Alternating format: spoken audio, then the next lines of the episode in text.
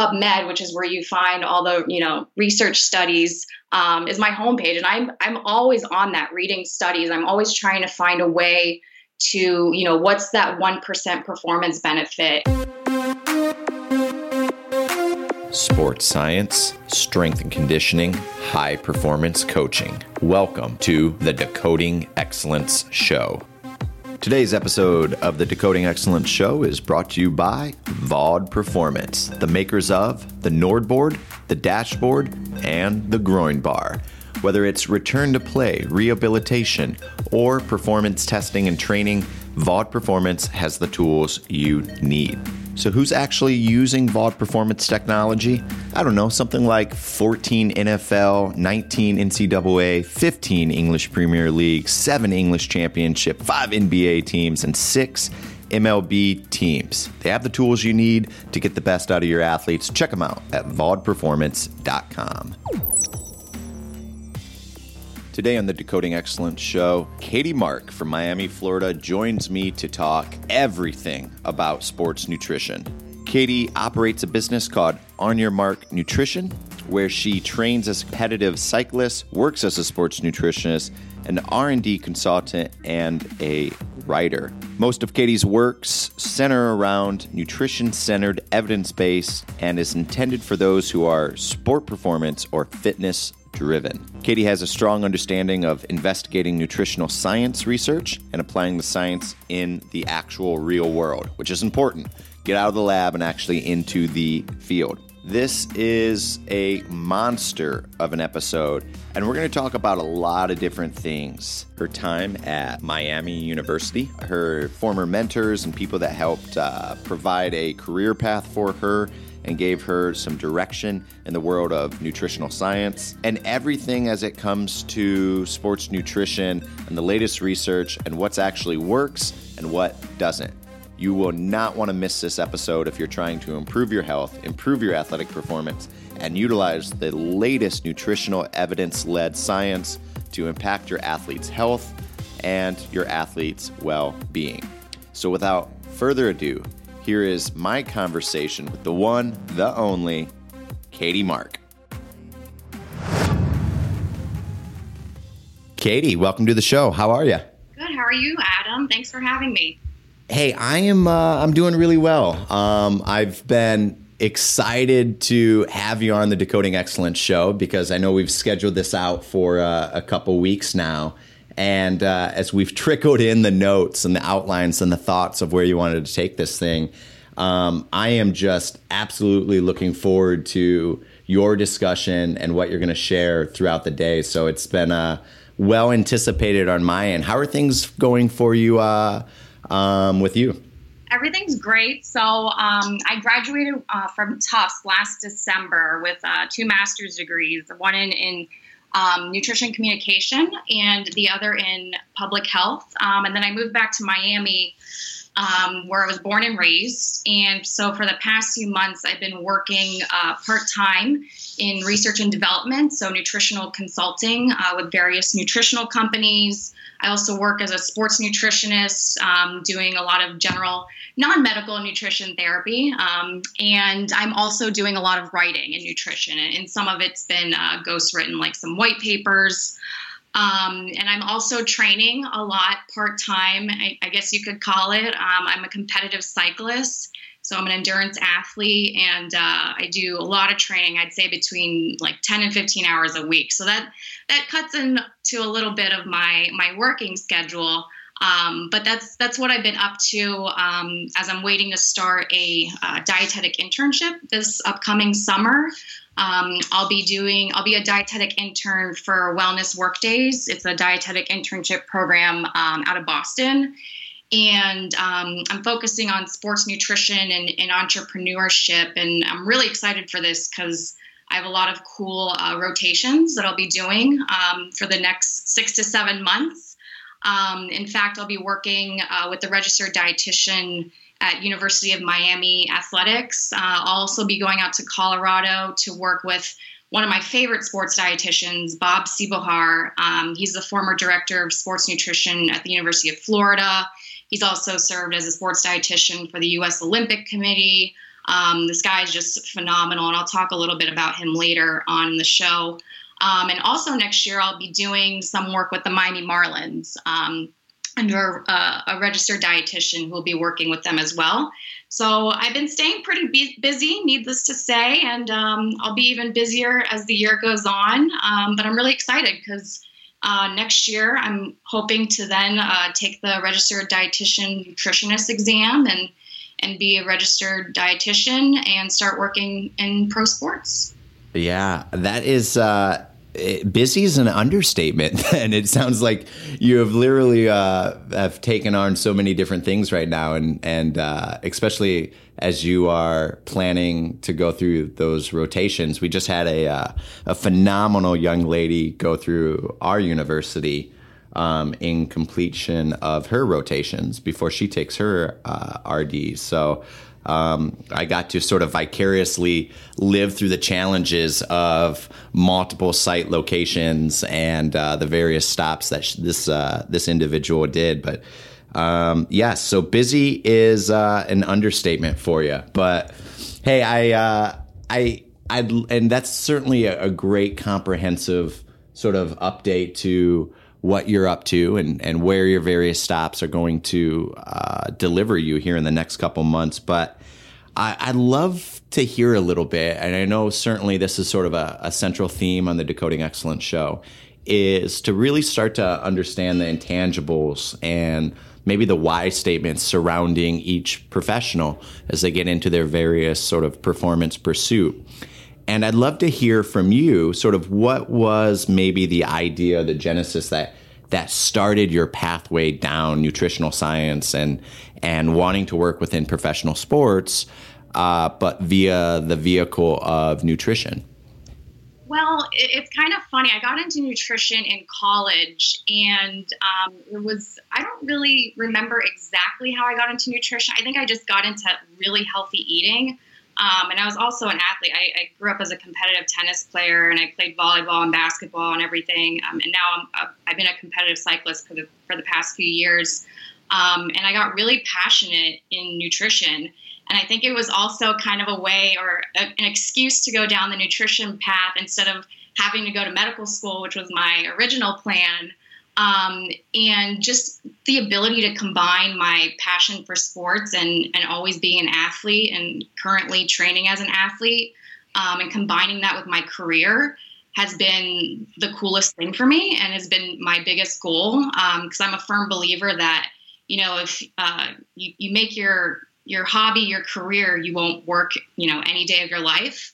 Um, or won't feel like work. Um, so that's that's kind of how I got into it, was just being an athlete and then all of a sudden becoming really interested in in healthful eating. And, and I and I also have gotten really interested more so in the nutrition science aspect in the past, you know, one to two years when I was in Boston in graduate school, um, because I started to see that at the elite level of sports, how there's so many things in nutrition that you can manipulate, um, whether it's, you know, certain foods, certain, you know, carbohydrate intake, or, you know, certain supplements that could really make a difference um, between getting silver or gold in, in something like, like the Olympics, um, or, you know, winning a race by one second. And, you know, there's certain things out there nutritionally that can do that. And to me, that's what's so exciting. And that's what I'm really passionate about. And I think that's why I'm just so, you know, for instance, PubMed, which is where you find all the, you know, research studies, um, is my homepage. And I'm, I'm always on that, reading studies. I'm always trying to find a way to, you know, what's that one percent performance benefit. And, um, so that's, you know, from a nutrition aspect, what I really love. More so than, you know, a lot of times people traditionally see a sports dietitian or a regular dietitian, you know, working in the kitchen and, and, you know, doing recipes and everything. But I like to step away from that and go, you know, a different route, the more sciencey route, and, you know, try to get into the trench, the trenches with athletes, um, and work with them and, and, and try different things to get performance benefits. So that's more Um, my passion and, and, and really how I got into nutrition and how I've kind of evolved with my goals um, in nutrition and sports. Yeah. And I think, you know, one of the things, and certainly you were in in a, uh, a part of uh, geography, a part of the United States that certainly lends itself to some really uh, influential and progressive thinkers. Um, and that's sort of kind of where I first was exposed and kind of got in contact with you, because I know that we share a mutual colleague um, that uh, is uh, uh, quite a spitfire himself uh, with Carl, and uh, love the guy. And that's where I think just some of the conversations you two were having, I sort of maybe interjected myself and and uh, joined the dialogue, joined the conversation with you. And then for me, just as uh, as an aside to that, that I uh, started to see more and more of your material, and obviously followed you. And um, for the audience that are they're listening, I, I highly recommend uh, following you. And it's on your mark underscore N U T R nutrition uh, for Twitter, and then your Instagram on your mark nutrition, um, which is sort of an equal combination, one part uh, science and research, one part, Uh, at least in my perspective, bike envy, when I get to see uh, um, the the, uh, the the bike that you certainly ride and the paths, and uh, and some amazing, amazing sort of not just product reviews from you, but really a, a scientific understanding. It looks like you do a lot of sort of testing and and uh, um, work with sort of putting what companies sort of claim uh, nutritionally for what they do, but uh, actually putting it to uh, to the test, which I, I highly respect that um, there's a resource like yourself that's doing that. So um, again, I guess from one person to another, thank you for the materials that you share. It's incredible. Um, I'd love to maybe start to uh, to dive into some of this, because I I know we have, as I said in the intro, we have a monster of an episode that's going to talk a lot about nutrition. And this is for the Decoding Excellence Show. This is the first nutrition uh, emphasis that we've had. So, um, and what a better way than to discuss some of the latest research and to go down these pathways and discuss what you're going to share. So I'd love to just start to jump into it, because I think you're phenomenal and I think you have the background for it. And you're on the edge as far as what uh, what nutritional research and, and the product lines that are out there. So I'd love to kind of uh, set you set you free, if you will, a little bit, and uh, start talking about these concepts. And and uh, I'll k- kind of kick it over to to you to to lead initially. Thanks. Um, and yeah, you you hit it on the head, Adam, with regard to, you know, all this experimentation. And this really is what's led to, you know, this outline of stuff that I wanted to talk about that's, you know, innovative in sports nutrition, because this is a lot of what I do. I do a ton of research, not just for um, consulting for companies and, and people, but, you know, just on my own to then, you know, test these products and experiment, because at the end of the day, I, I work for the athlete.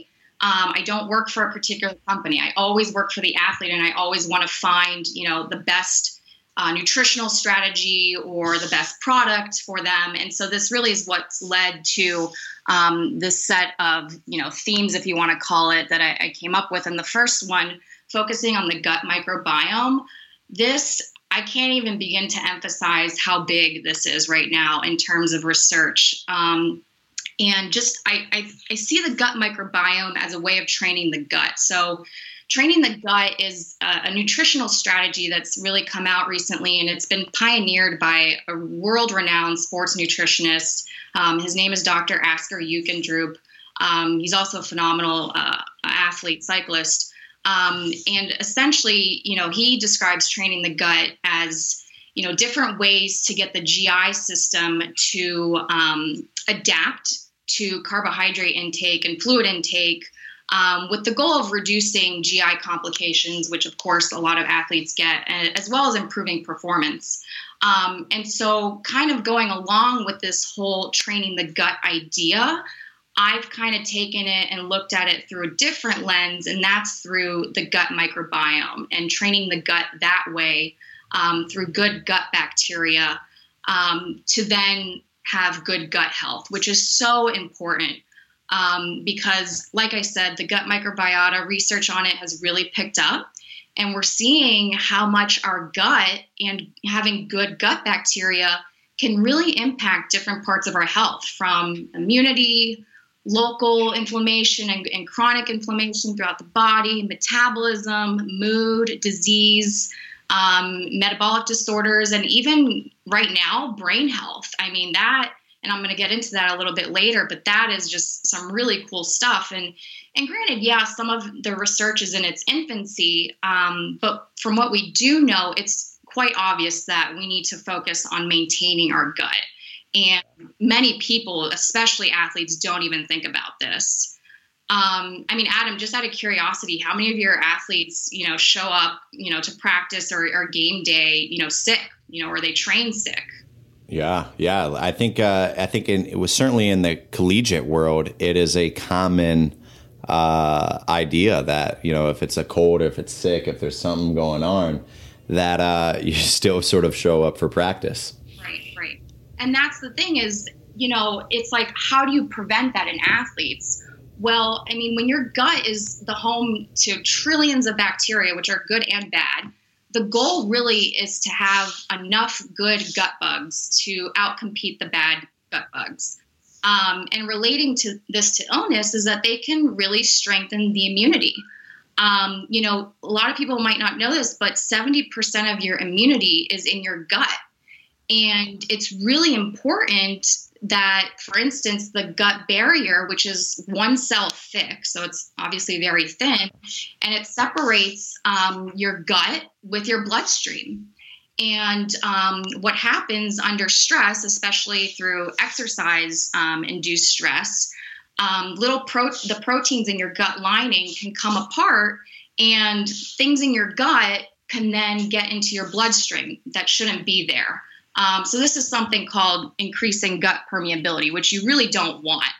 Um, and this is where, you know, good gut bacteria can actually strengthen immunity, and they can strengthen that gut cell wall, um, which is really, really important because, as a lot of athletes know, I'm, I'm sure a lot of them have experienced leaky gut syndrome. Yep. Um, and this is when you have that increase in gut permeability. Um, and this really weakens your immune system, and it causes all these symptoms that obviously, you know, the G I, cramping, diarrhea, nausea, I mean, all those things that you really don't want. And sometimes people think, oh, well, you know, this really only happens to endurance athletes because of, you know, their prolonged training and competing, but really it's team sport athletes too. So basketball players, soccer players, all of this is really important to any type of athlete, um, because you know, moderate intensity exercise is um, will strengthen immunity, but high intensity exercise will actually weaken it. Um, and it leads to this huge open window um, after you do high intensity training that will really increase your risk for infection. Um, and, you know, this will also also cause, you know, inflammation. Um, and so this is another thing that athletes don't think about. Um, you know, as an example, there was a study that was performed with runners um, who took a probiotic um, of certain strains, um, and they found that runners had reduced um, inflammatory markers after running in the heat.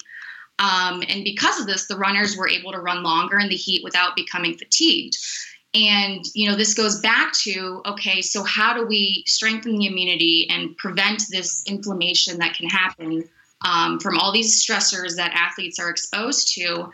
And, you know, one of the ways is through probiotics. Um, now, probiotics will have a certain set of health benefits that they'll provide. Um, and, you know, this can be, you know, obviously strengthening immunity, preventing or alleviating inflammation. And they're also critical in nutrient metabolism. Um, they can enhance digestion and, and nutrient absorption. Um, you know, some strains can increase antioxidant activity. Um, so this is obviously really important because, you know, from exercise, there's a lot of um, oxidative stress. And so certain probiotics can help, you know, with recovery from oxidative stress. Um, also probiotics, they can synthesize certain uh, vitamins like vitamin B twelve, vitamin K, um, They can enhance, uh, I know today, you know, beetroot juice is becoming super popular in sports, um, especially via supplement. And um, because of the dietary nitrates um, that convert to nitric oxide in the body. And it's been shown that microbiota um, and probiotics, certain strains can enhance that conversion of dietary nitrate to nitric oxide. Um, you know, also they can enhance the absorption of certain nutrients like calcium, iron, vitamin D. Um, in fact, I always like to reference a particular study. Um, there was a, a, a study that was done that assessed the vitamin D levels of, um, it was the Pittsburgh Steelers, and they associated it with race and uh, the athlete's history of broken bones and, and staying on the team. It was during the two thousand eleven um, offseason. And they found that vitamin D deficiency and insufficiency were quite prevalent among football players, especially the black players. Um, and those who had a, a lower vitamin D level actually had a higher risk for getting cut. Um, wow. And so the reason why I'm bringing this back to probiotics and how this helps the athlete is because probiotics can be an attractive intervention. So not only for strengthening immunity, um, but also as a nutritional intervention, because I mean, there's actually, there's been a study that's shown there was a particular probiotic strain, um, that actually increased vitamin D levels by twenty-five percent, which is pretty, and that's a pretty good percentage. Um, so it's, you know, these things that really makes probiotics um, an attractive dietary intervention to then also optimize nutritional intake. Um, you know, just going off, uh, you know, other things that the gut microbiota can do, um, they can produce certain metabolites um, that will impact our health. Um, specifically, this is through, uh, there's something called short chain fatty acids. Um, and these have an, a positive effect on our health. They can shape the gut environment. They can increase the acidity of the gut. Um, and this relates back to immunity because um, when they increase the acidity of the gut, it actually outcompetes the bad bacteria. So it makes them harder for them to colonize. Um, also, the short chain fatty acids can help improve glucose levels. Um, and they also can serve as energy sources for certain cells in the body, like the intestinal cells, um, as well as an energy source to gut microbiota. Um, and now we're seeing in terms of brain health, how it's um, these, you know, metabolites from the gut microbiota are interacting with our brain. Um, so it's really cool, this, this whole interaction, how it's not just immunity, it's not just Um, reducing inflammation, but it's also helping with our nutrient status, the athlete's nutrient status. Um, and kind of going more into the gut-brain axis, which is really cool research that's coming out. Um, I, to me, it's just fascinating because, you know, you see in sports nutrition now um, moving a little bit towards brain health and specifically through, you know, polyphenols from the diet, um, which can help, you know, stimulate, you know, brain, brain cell growth, um, and improve, you know, memory, learning, and thinking. But sometimes, like how I like to think of it is I really think, you know, there's another way we can influ- influence brain health. Um, and this is where I see, you know, the cognitive part of sports nutrition really needs to consider, um, you know, the physiological stress that, you know, athletes get and uh, from exercise and training hard and how it actually impacts our gut microbiota. And then that impact on the gut will then impact, you know, different things in our brain and how we think and how we behave. Um, because maybe some people don't know, but the gut microbiota can actually talk to our brain um, and they can influence different parts of our physiology um, and brain function and behavior. And there's different ways they can talk to the brain. I know this is going a little too in depth, and I actually have a really cool article coming out on this soon. Um, so I, I would recommend people uh, reading about reading it because, I mean, it's really just fascinating. Um, but they can talk to the brain through, you know, the vagus nerve that connects the brainstem to the digestive tract. They can talk to the brain through gut hormones and molecules, um, like I mentioned earlier, the short chain fatty acids. They can um, talk via immune signaling, so um, different cytokines, which are pretty much just like um, protein communicators, if you want to call it. Um, and all of this is really, really important. um, especially since, you know, relating this back to brain health and the athlete, um, fatigue and, and mood, mood, which is obviously a critical performance factor, uh, mood disturbances like, you know, anxiety, lack of motivation, depression, all these things are common among athletes. And what's really cool is that the microbiota can work by synthesizing and, you know, kind of modulating different neurotransmitters and hormones that can then influence an athlete's mood, motivation, and, you know, feelings of fatigue. Um, in fact, you know, there was a study. Sorry, I like to bring in studies. No, I love studies. So please yeah. don't uh, don't hesitate by any means to uh, to withhold the the research. Yeah, because I know sometimes people are like, oh, you know, you say something and then, you know, what do you have to back it up or whatever. Um, but, um, you know, a study found that a supplementation with uh, partic- two particular strains of probiotics, um, I can't remember off the top of my head. Obviously, these probiotic strains have really long names. Yeah. Um, but it, they reduced the psychological distress and they lowered cortisol levels in humans. Um, granted, also another thing to really consider with this research is a lot of it's done in rats.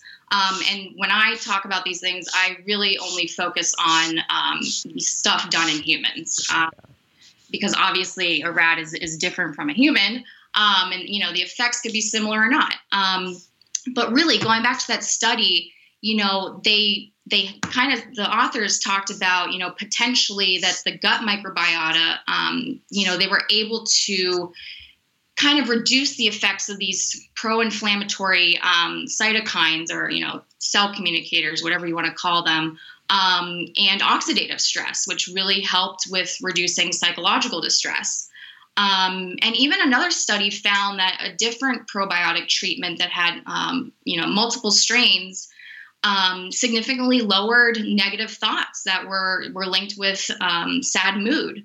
Um, so even though the research is in its infancy, I really think that targeting the gut microbiome, you know, with this probiotic, you know, therapeutic approach really could help alleviate um, or prevent some of this, you know, disrupted brain circuitry, if you want to call it, um, in addition to, you know, the dietary approach of of sports nutritionists incorporating, you know, polyphenols in the diet, um, because ultimately the brain isn't just powered by food. Um, and, you know, this is where I see, you know, especially, you know, with myself and other athletes that I work with and, and my philosophy when I work with athletes is where I try to focus on a gut enhancing diet.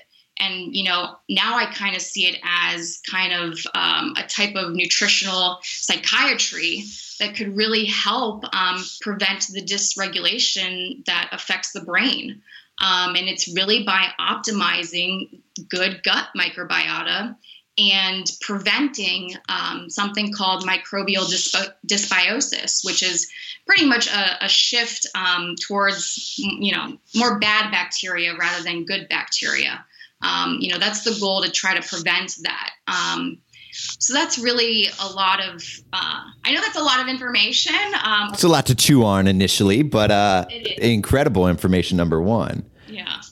It- I think, uh, and not to, to, to interject, but, you know, and, and the reason I love that you started off with the gut microbiome is, you know, like it was maybe two or three years ago Um, where I first got exposed to U-biome. And again, I, I would love for you to shed light and, and whether it's good or bad or whatever, but, and actually had um, my gut biome uh, assessed. And I think they've now probably in the last couple of years uh, advanced that. I think they have like the smart gut and uh, is doing a little bit of some D N A synth- uh, um, synthesis of it. But Uh, the gut microbiome was completely, uh, you know, like for me, was out of my sort of picture as far as the influence on inflammation and my immunity. And uh, like you said, the the nutrient uh, metabolism was completely not even on my radar. And uh, since then has at least started to raise my sort of cognition of the various influencers of nutritionally, what can go in to actually positively and negatively affect the gut. And I would imagine that most collegiate athletes, um, a, a probably uh, isn't necessarily as aware as they should be. Um, but B, probably doesn't know the first steps as far as what they should do to actually get a better understanding of uh, of how to assess that. Right, right. And it's funny you, you mentioned the U-biome. Um, I actually looked into that recently. I mean, I've heard about it for a while. I haven't I haven't done it. Um, I believe Carl is doing it. Um, but I, I checked into it about a week ago, and I saw that they were doing uh, a study with it. And so Um, me being the cost-effective person, I was like, "Ooh, I want to jump in on this because then I can get my my uh, I can send in my fecal samples for free and get analyzed." Um, yep. So I have looked into that, and I'm hoping they contact me back because I would love to do it, and that would be, in my opinion, a great way to track, um, you know, what your gut microbiome is. Um, and I think, you know, to me, that would be awesome. Um, so hopefully I, I can, I can do something like that because I'm all about incorporating, you know, different types of technology, um, when working with athletes, um, to, you know, obviously optimize, um, anything that we're doing nutritionally.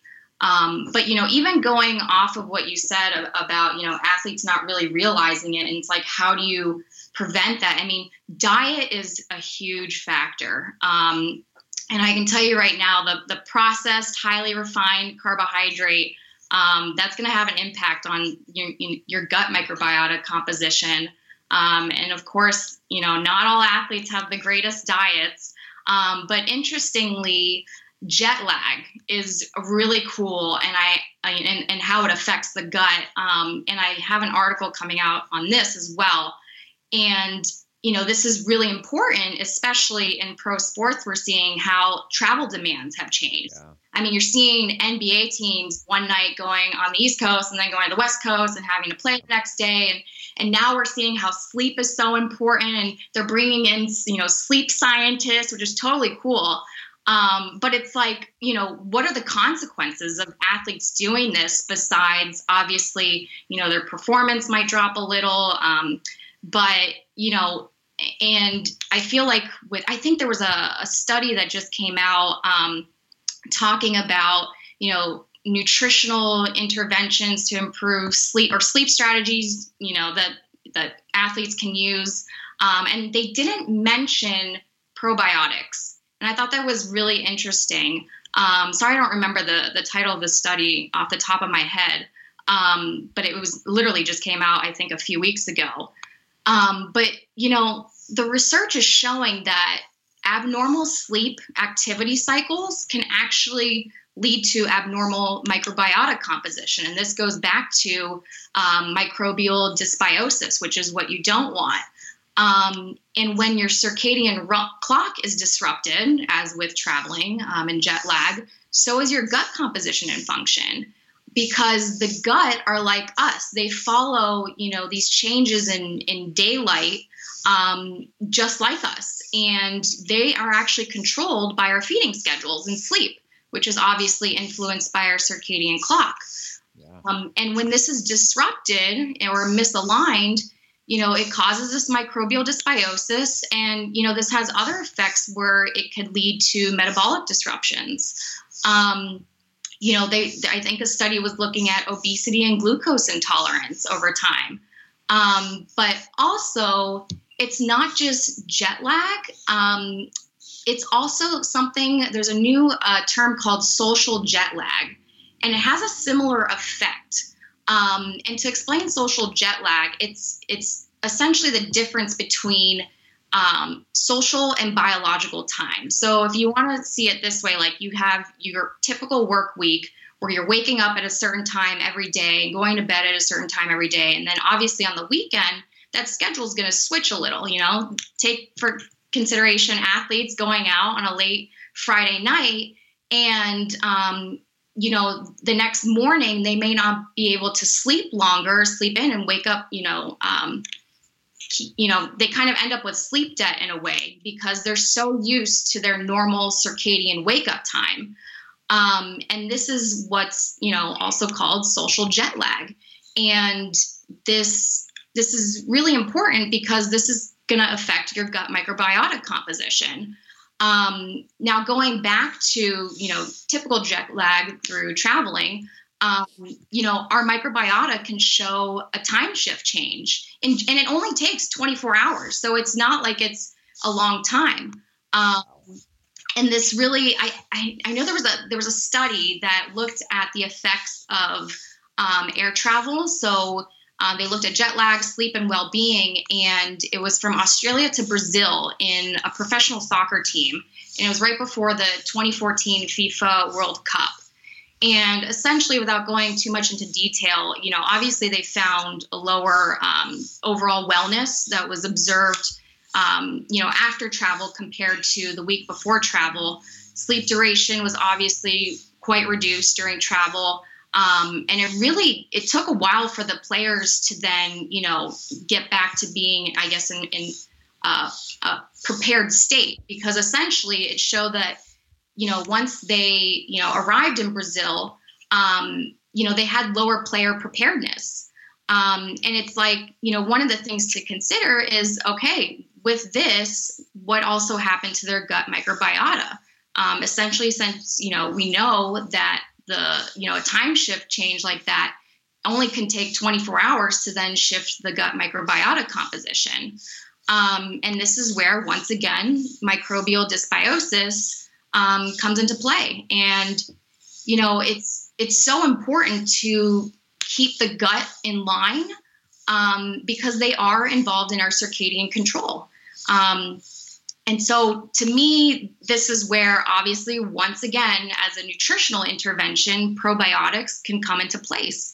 Um, because as we see, disruptions in the circadian clock during jet lag and even social jet lag, um, this is obviously going to cause irregular pattern of food intake, and it's going to change your sleeping. Um, and it's really going to affect the gut. Um, and so how I see it is that, you know, maintaining the gut then allows us to, and our gut microbiota to work together. Um, and then, you know, they can synchronize their physiological activities together. Um, and this really will help maintain gut health. Um, because as we've seen, chronic time shifting hurts our gut. Um, and, and, you know, this is kind of going back to the, the latest study that I talked about that, you know, discussed different nutritional interventions um, that, you know, athletes can use in terms of sleep. And I'm really starting to think that probiotics really could have come into into play. So, yeah, I think, uh, you know, just a bridge on top of that, when when athletes and people start to think about sleep strategies, probiotics very rarely comes up into the conversation. And it seems like from what you're sharing, and uh, and you're not the only one. I mean, I know I had uh, Doctor John Sullivan from The Brain Always Wins on the show, and he talked a lot about fueling um, for brain health. And uh, it seems, uh, while he didn't mention necessarily uh, the gut, Uh, as far as that, but uh, certainly about the influence of what we eat and how it influences our physiology and how that can influence sleep quality and sleep recovery. Um, and we had Doctor Nick Little uh, Littlehills on as well from the R ninety um, to come on and talk about sleep. But I, I think that's a fascinating sort of interplay between sleep and how we're actually fueling and what we're actually eating to help, in fact, uh, positively affect the, uh, the the gut. So, which kind of lends me to probably my next sort of pa- uh, next sort of process or pathway here. Um, when we start to look at probiotics, whether it is for athletic power, for performance, or or even recovery or sleep. I mean, where where should athletes be looking? What is the initial things that the takeaways when we start thinking about things that they can do to help positively affect their gut microbiome? What can they do? So that's a great question. And, it, you know, it comes down to, okay, food versus supplements, which I know is a big topic. And don't get me wrong, I am a food first um, approach type of person. I think food can be medicine. Um, but then you have to go back to, you know, sometimes you have to consider, okay, you know, you want a particular benefit. So it comes down to efficacy. Um, and as you know, it's like the same thing with supplements. Like you can take a particular supplement, but is it going to be efficacious? And so, you know, if based on whatever, you know, performance you're variable you're looking at. And so how I see probiotics is that it's really hard to get the effective amount of what you need from just food alone. Um, especially if you want to take advantage of certain health benefits. So just as an example, you know, there's a certain probiotic strain that can help those who are lactose intolerant, because that strain has the lactase enzyme that can help break down lactose. Um, so obviously you would want to have the right, you know, amount or dosage of the probiotic if you were looking for that benefit, right? And so sometimes many foods don't tell you the amount of probiotics that they have in their product. And um, the the units for, for probiotics is something called colony-forming units, or C F Us. And so sometimes products don't even tell you that, or they don't tell you the strains that they use, um, or, you know, or, um, yeah, they don't, they don't tell you some of those things. And so it's like, you know, I think a lot of the times food companies want to bank off of this, oh, you know, put the probiotic stamp on their product label because yeah. everybody's like, oh, probiotics, it's good for you, whatever. But we need to step back and think about, okay, this product might have it, but do they have the right amount where it's going to help our health? Um, and, you know, sometimes, you know, probiotics in a cup of yogurt is not going to meet the needs of, of for an athlete. And it's like, you know, if you, you know, I think some yogurts, it's like one billion C F Us of probiotics, right? So it's, you know, let's say, I mean, I typically tell athletes twenty-five billion C F Us, even though you can go around like fifteen billion. Um, so it's, you have to step back and think, you know, how many cups of this yogurt do I have to eat? Am I going to eat fifteen yogurts to get the, the right amount of probiotics? I mean, if you look at holistically of a nutritional plan, that doesn't make sense, right? In term, especially in terms of weight management. Um, yeah. Really fascinatingly, there was a study that just came out. Um, it came out of Toronto. I, I can't remember what lab. Um, but they looked at uh, probiotic um, products in the grocery stores. And they looked at, you know, different studies of these probiotic strains, and they, they pretty much compared that, you know, the probiotics in, in the grocery store in certain like yogurts and, and all these things, they really didn't have the right amount of a particular probiotic strain to really give that health benefit as to what was seen in a study. So for example, if a study found that a, a particular probiotic strain Um, you know, provided some be- some such and such benefit, um, but they used like, let's say ten billion C F Us in that study. Well, in, in the grocery store, in a product, you know, that's using the same probiotic strain, it's like one billion C F Us. So it, there was a big discrepancy on what a study showed um, in terms of, you know, how much of the probiotic was needed compared to what was actually in a food product.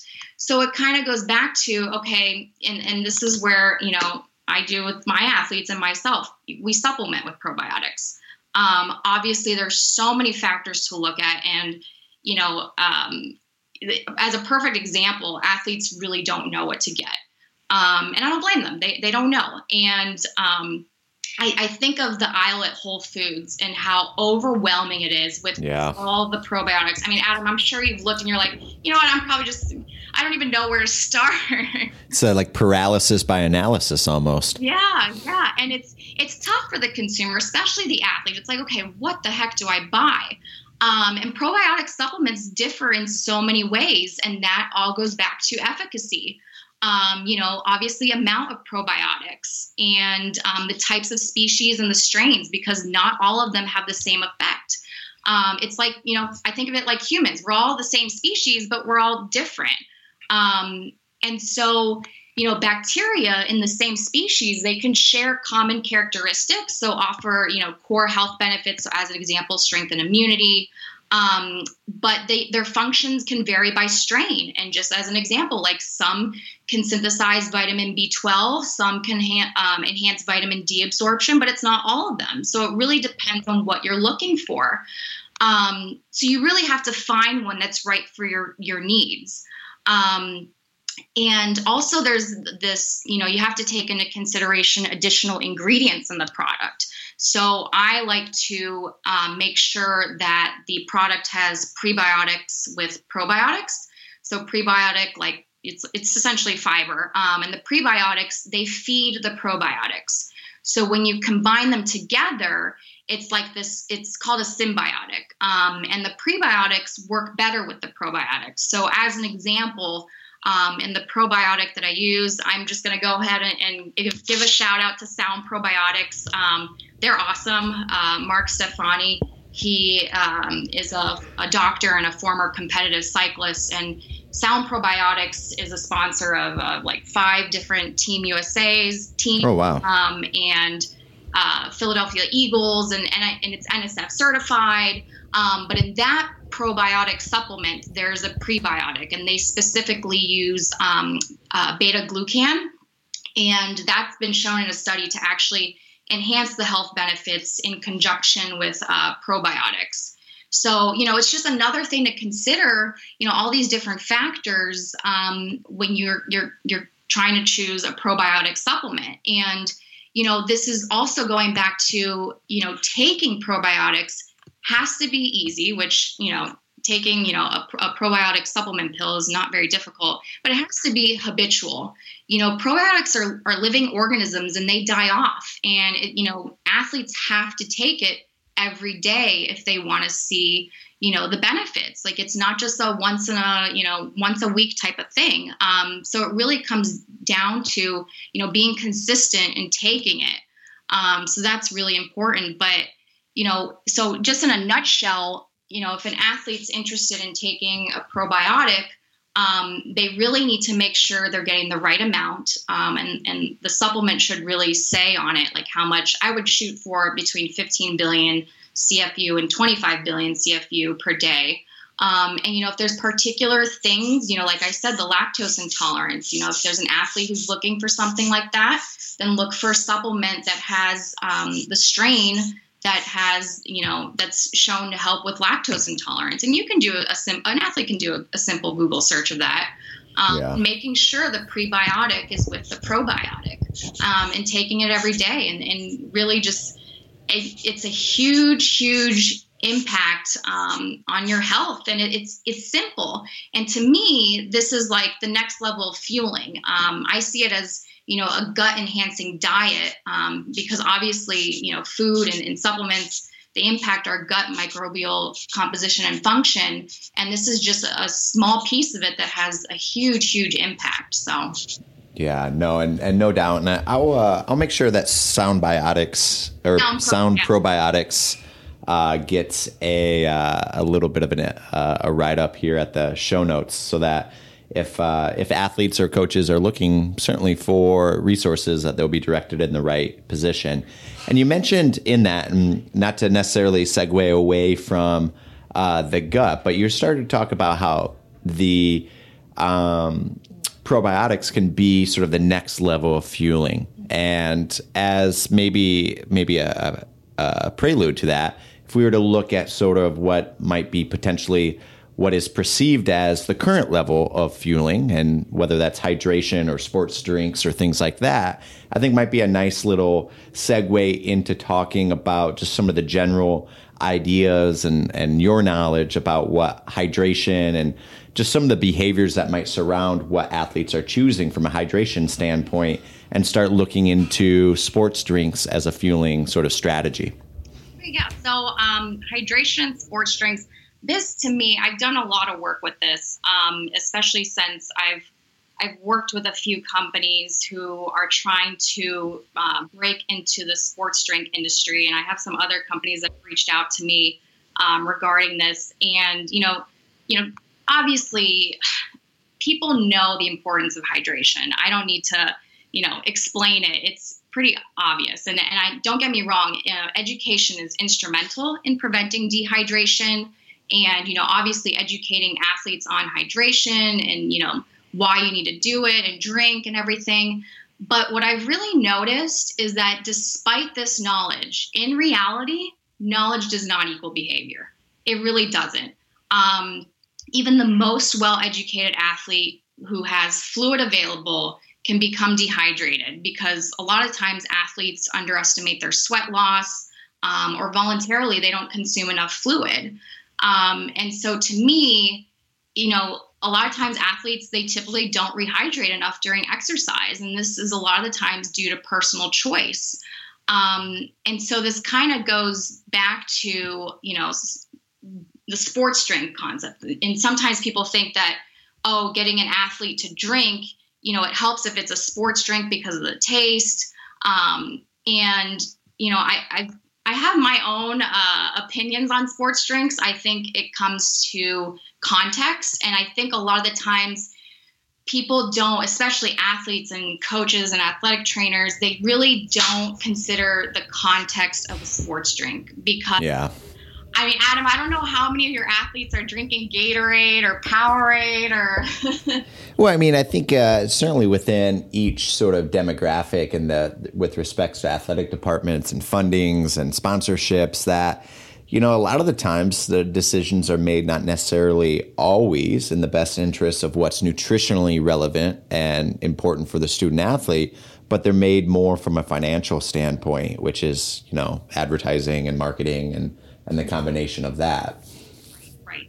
And so that's why, you know, I, and I understand that completely, but, um, you know, do athletes really need a sports drink? And I think when, you know, you have this, this marketing aspect and it obviously makes then the drink accessible and available to the athlete, they drink it even if they don't need it. Um, and, you know, just touching upon, okay, what's the purpose of a sports drink? And it's obviously for hydration, you know, getting an energy boost from carbohydrate and replacing electrolytes, specifically sodium, um, lost through sweat.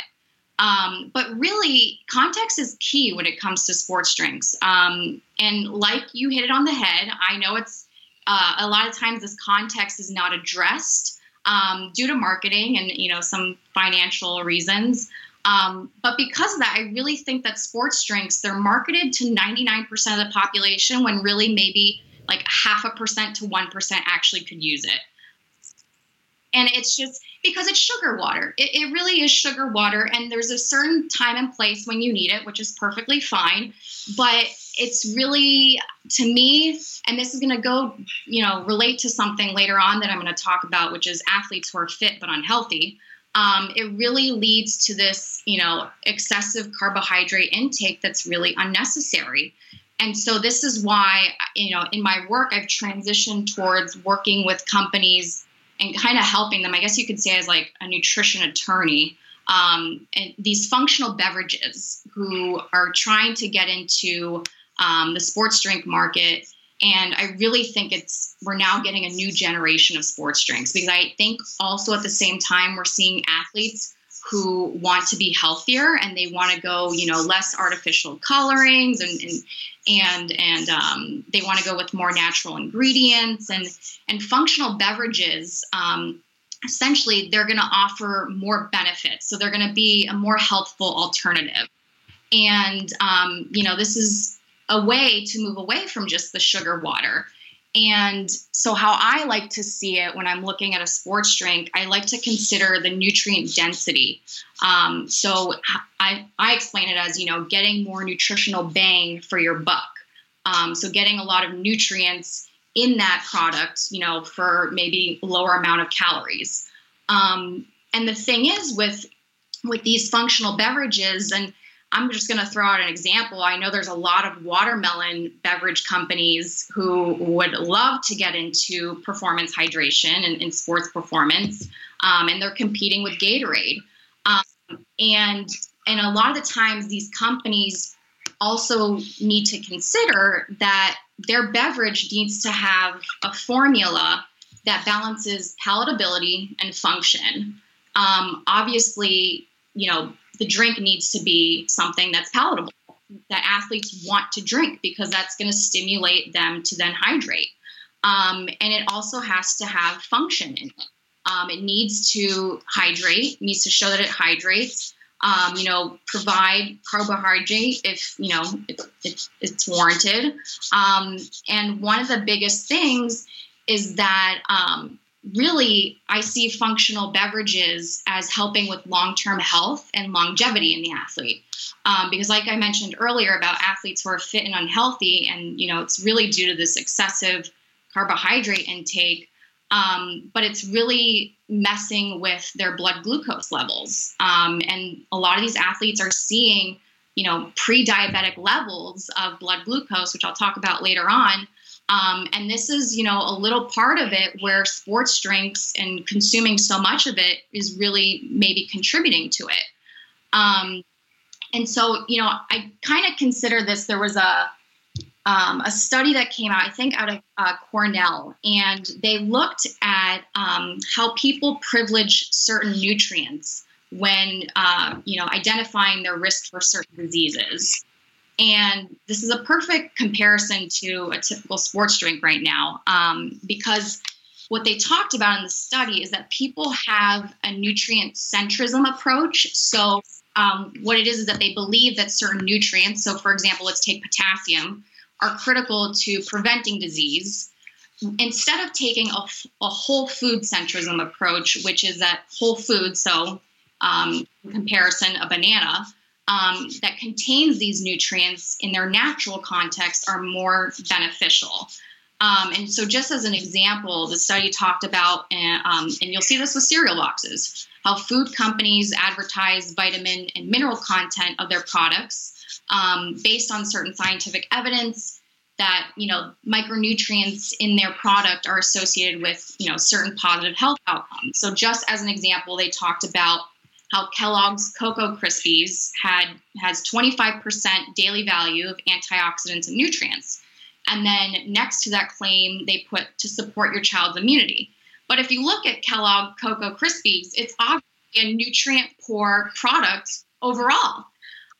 So I consider this, I compare it, I took the study and I thought about it in the context of sports drinks. How sports drinks companies um, advertise, you know, electrolytes and carbohydrate in their products, you know, and they use scientific evidence how, you know, these are, you know, important for, obviously, like carbohydrate can be seen as an ergogenic aid um, and, you know, positive performance outcomes, so hydration and electrolytes for, you know, preventing muscle cramping. But really, it's sugar water and lots of sugar that really is a lot of the time unnecessary. Um, and so what they kind of do is what they do with, um, you know, like cereal, cereal brands. It distills the performance aspect of that drink down to, you know, selected set of, you know, performance enhancing nutrients. When in actuality, if you look at the product on average, it's a really nutrient poor product.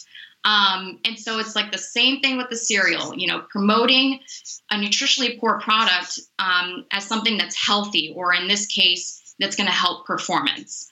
Um, and so that's how I kind of see it.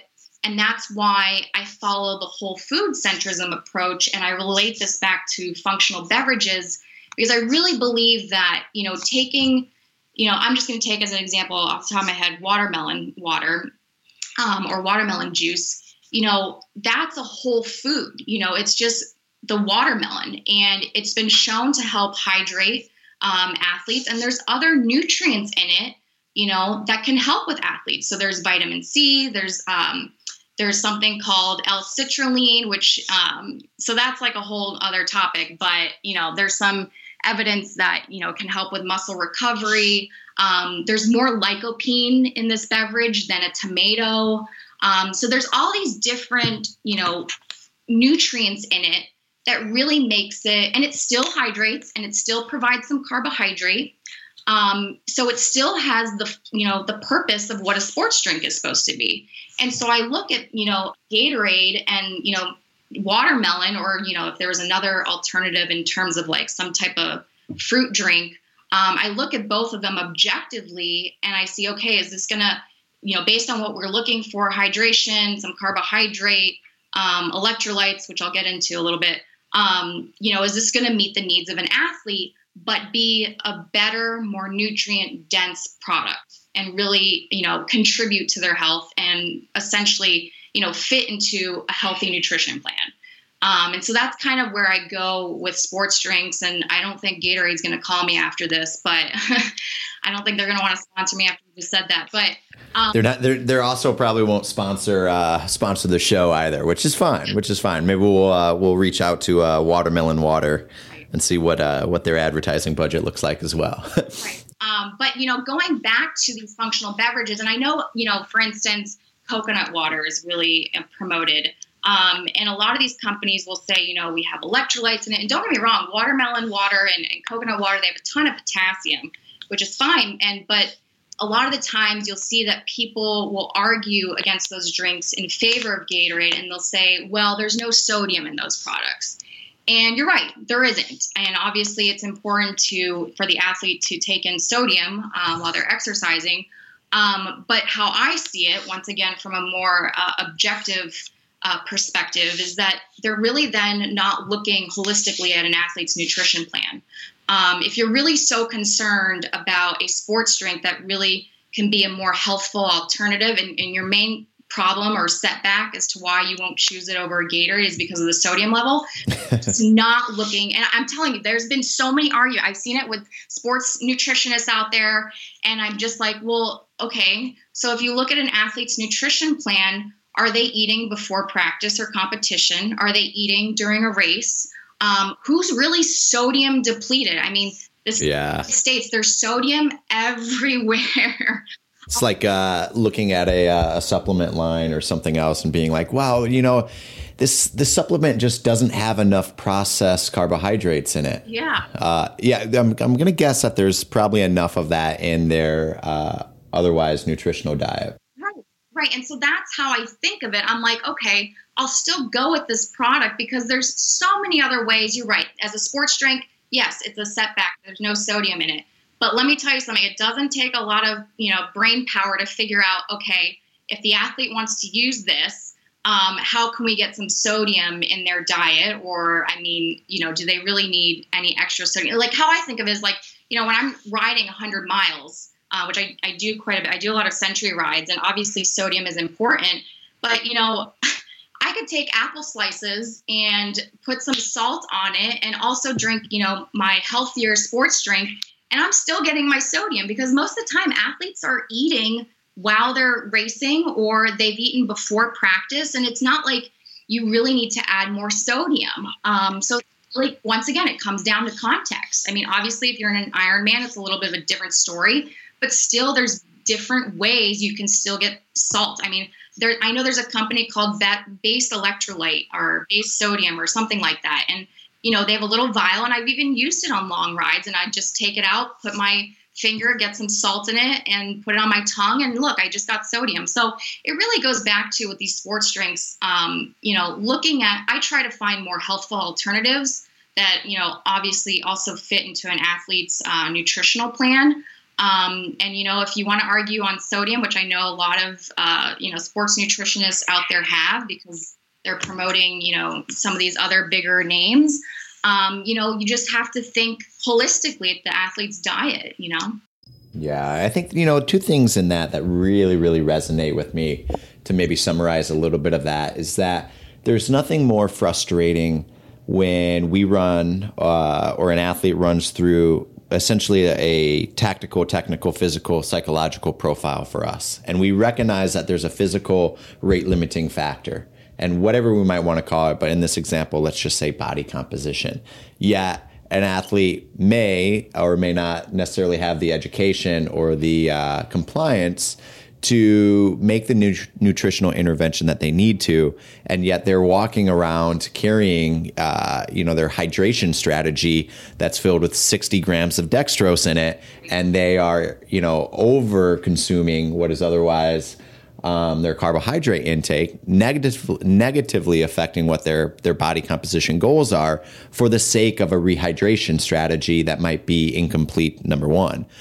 Um, and then the secondly, the thing that I think you said that really sort of resonates is, again, I think the the overemphasis of a particular mineral or nutrient at the expense of what is maybe looking, you know, a little bit more of a thirty thousand foot view at what the macronutrient combination uh, of that sort of supplement or beverage strategy is. And, you know, I know you've to paraphrase that as far as potassium, but it's very easy for an athlete to, to walk through a grocery aisle and look at something and say, oh yeah, you know, that, that added potassium or it has X, Y, or Z in it. That's, that's healthy.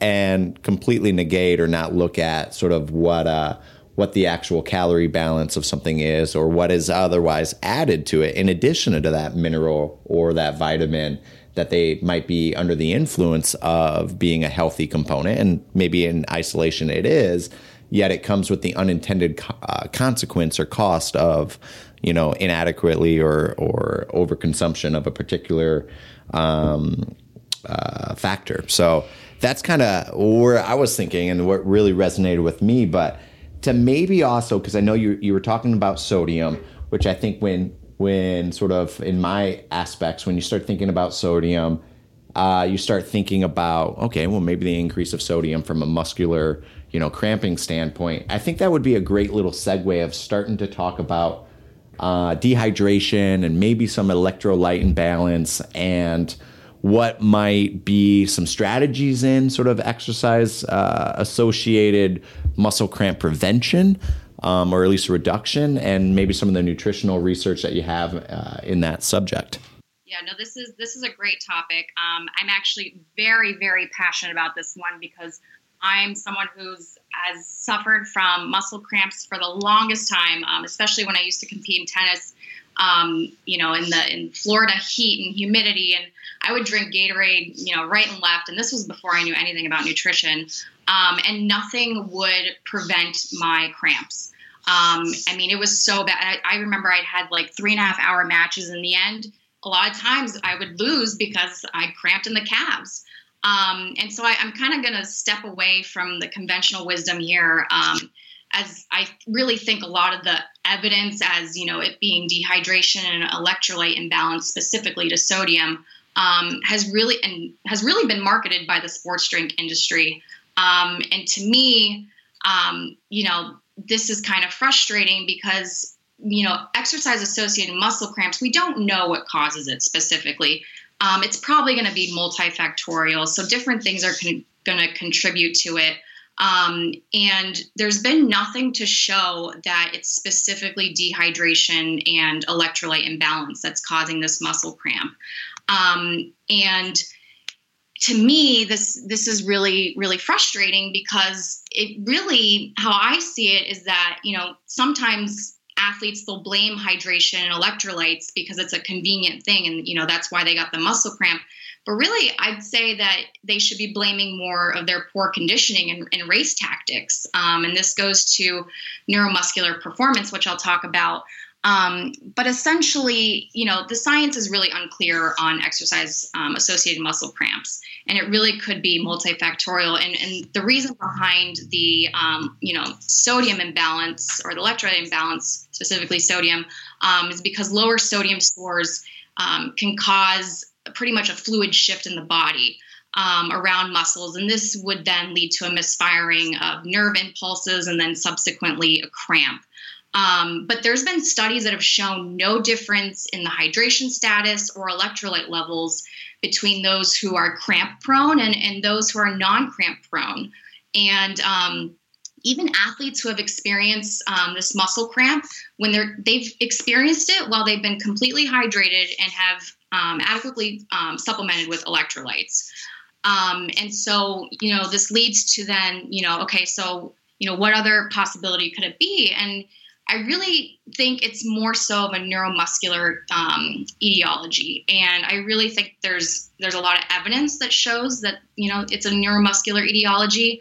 Um, so really it's coming, you know, that pain, that stiffness, that bulging muscle, which I know I truly like cry over when I get one. I'm a, and I'm We've seen athletes that are just like dying in pain.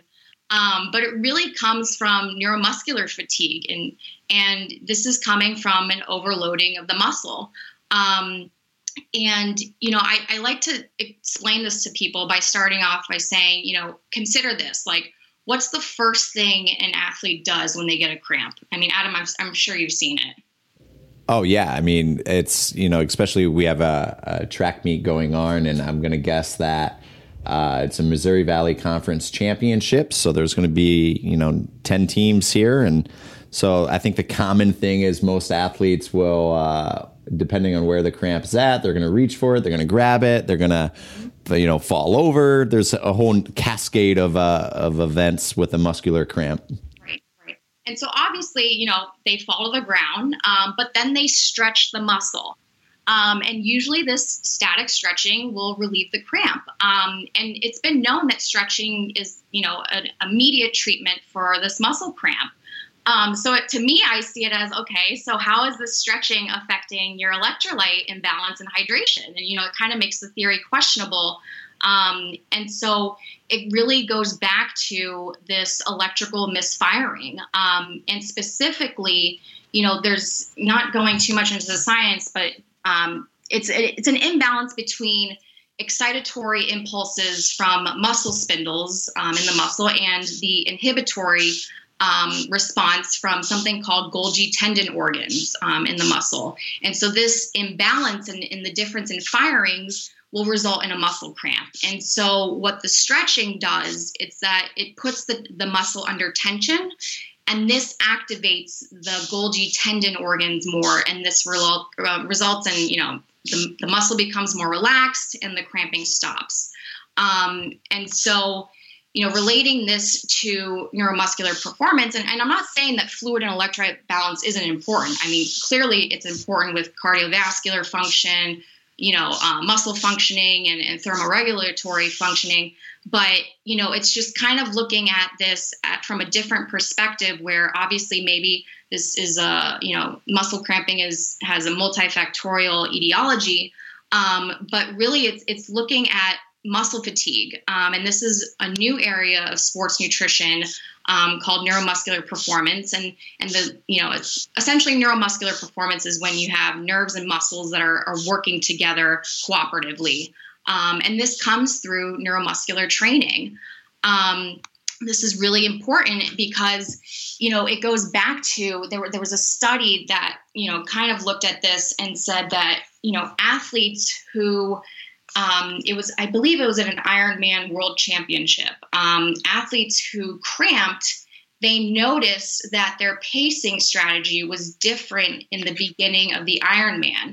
And it kind of was like they had over, um, over, you know, estimated their fitness levels, and they went faster because they were so interested in, you know, getting a, a P R or whatever, um, that they really overloaded their muscles uh, prematurely, and ultimately it resulted in a muscle cramp. And this relates to neuromuscular training because it's the idea that when you go and you train, you need to train as if you're in racing conditions and putting your muscles on that, you know, having that overload.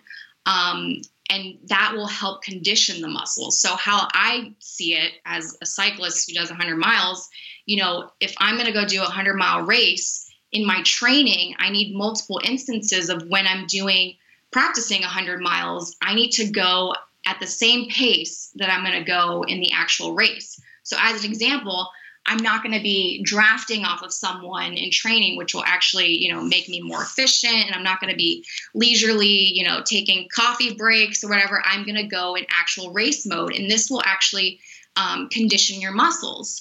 Um, so it's really, it's the athletes need to maybe if they're more cramp prone, take a, um, you know, in their training, go at a higher intensity like they would in a race as an example. Um, but also this leads to, um, nutritionally, um, there's a particular blend of spices and, you know, it targets a set of receptors, um, sensory nerves that can be found in the mouth and in the esophagus and the stomach. And they're, they're called transient receptor potential ion channels or, or TRP, T R P. Um, and it's really cool because the TRP receptors, Um, like I said, in your mouth, for instance, they connect to your brain and they can communicate to different parts of your nervous system. And that includes the nerves in your spinal cord, which obviously then talk to your skeletal muscle. Um, and these TRP receptors, they can be activated by a certain blend of, of strong spices. Um, and research has actually shown that activating these TRP receptors will then send nerve signals to the spinal cord that then tell the spinal nerves to send, like, if you want to call it calming impulses to the skeletal muscle. And so this, you know, stabilizes the overfiring of the nerves and, and stops the cramp.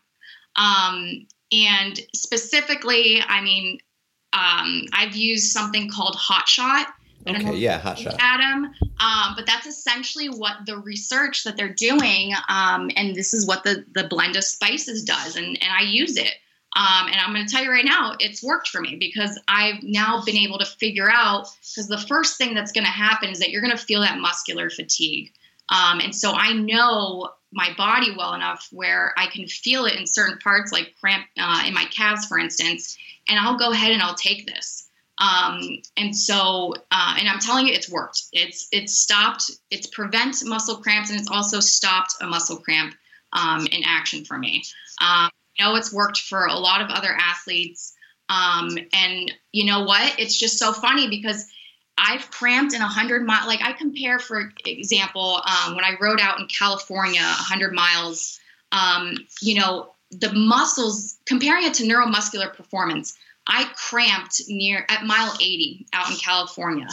And the funny part is, is that it was like sixty degrees. As someone who knows sports nutrition, I was clearly, I was hydrated. I was drinking. I have a sodium protocol that I follow to a T, and I know that it works. Um, so why was it that I was still cramping um, when I followed my hydration and, and sodium to a T? Um, and I really believe it's because, okay, let's think about it. There was a difference in terrain out in California compared to super flat South Florida. And so I was overloading my muscles much more differently than I would if I did a hundred miles in, in South Florida because the racing conditions were different. And that goes back to neuromuscular performance. Um, and so, yeah, I took the Hot Shot at mile eighty and it stopped it. Um, so that to me, in terms of um, exercise associated muscle cramps, it's really, I, I think it's athletes should focus more. Obviously hydration and sodium is important. But in terms um, of muscle cramping, I really think that they should focus on neuromuscular training, um, especially replicating, you know, a race pace during your training, um, and, and really getting the muscles conditioned. I think then those who cramp and they can't figure out their hydration and, and sodium situation, I think that they should try this alternative and, and see what happens.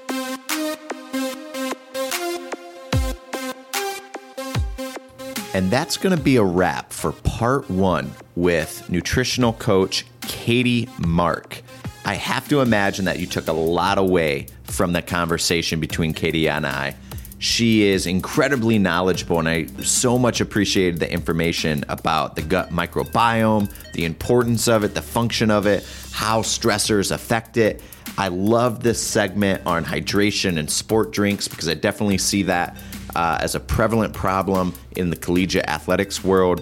And then just the discussion about exercise-associated muscle cramps and some of the products out there that exist to help prevent or reduce the likelihood of muscular cramps from occurring. Part two is also going to be a monster, and that will air really, really soon. But Katie gets into discussing athletes that might be fit, but biochemically under the surface might be unhealthy.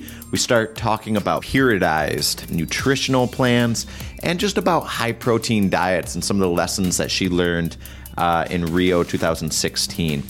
Part two is a monster. If you've had enough of part one and your brain is about to explode, take some time, digest the information, and then go ahead and return back to part two, which will be airing here in a really, really short time. But like always, I appreciate Katie Mark for coming on the Decoding Excellence Show. Keep your eyes peeled for part two. And until next time, thank you.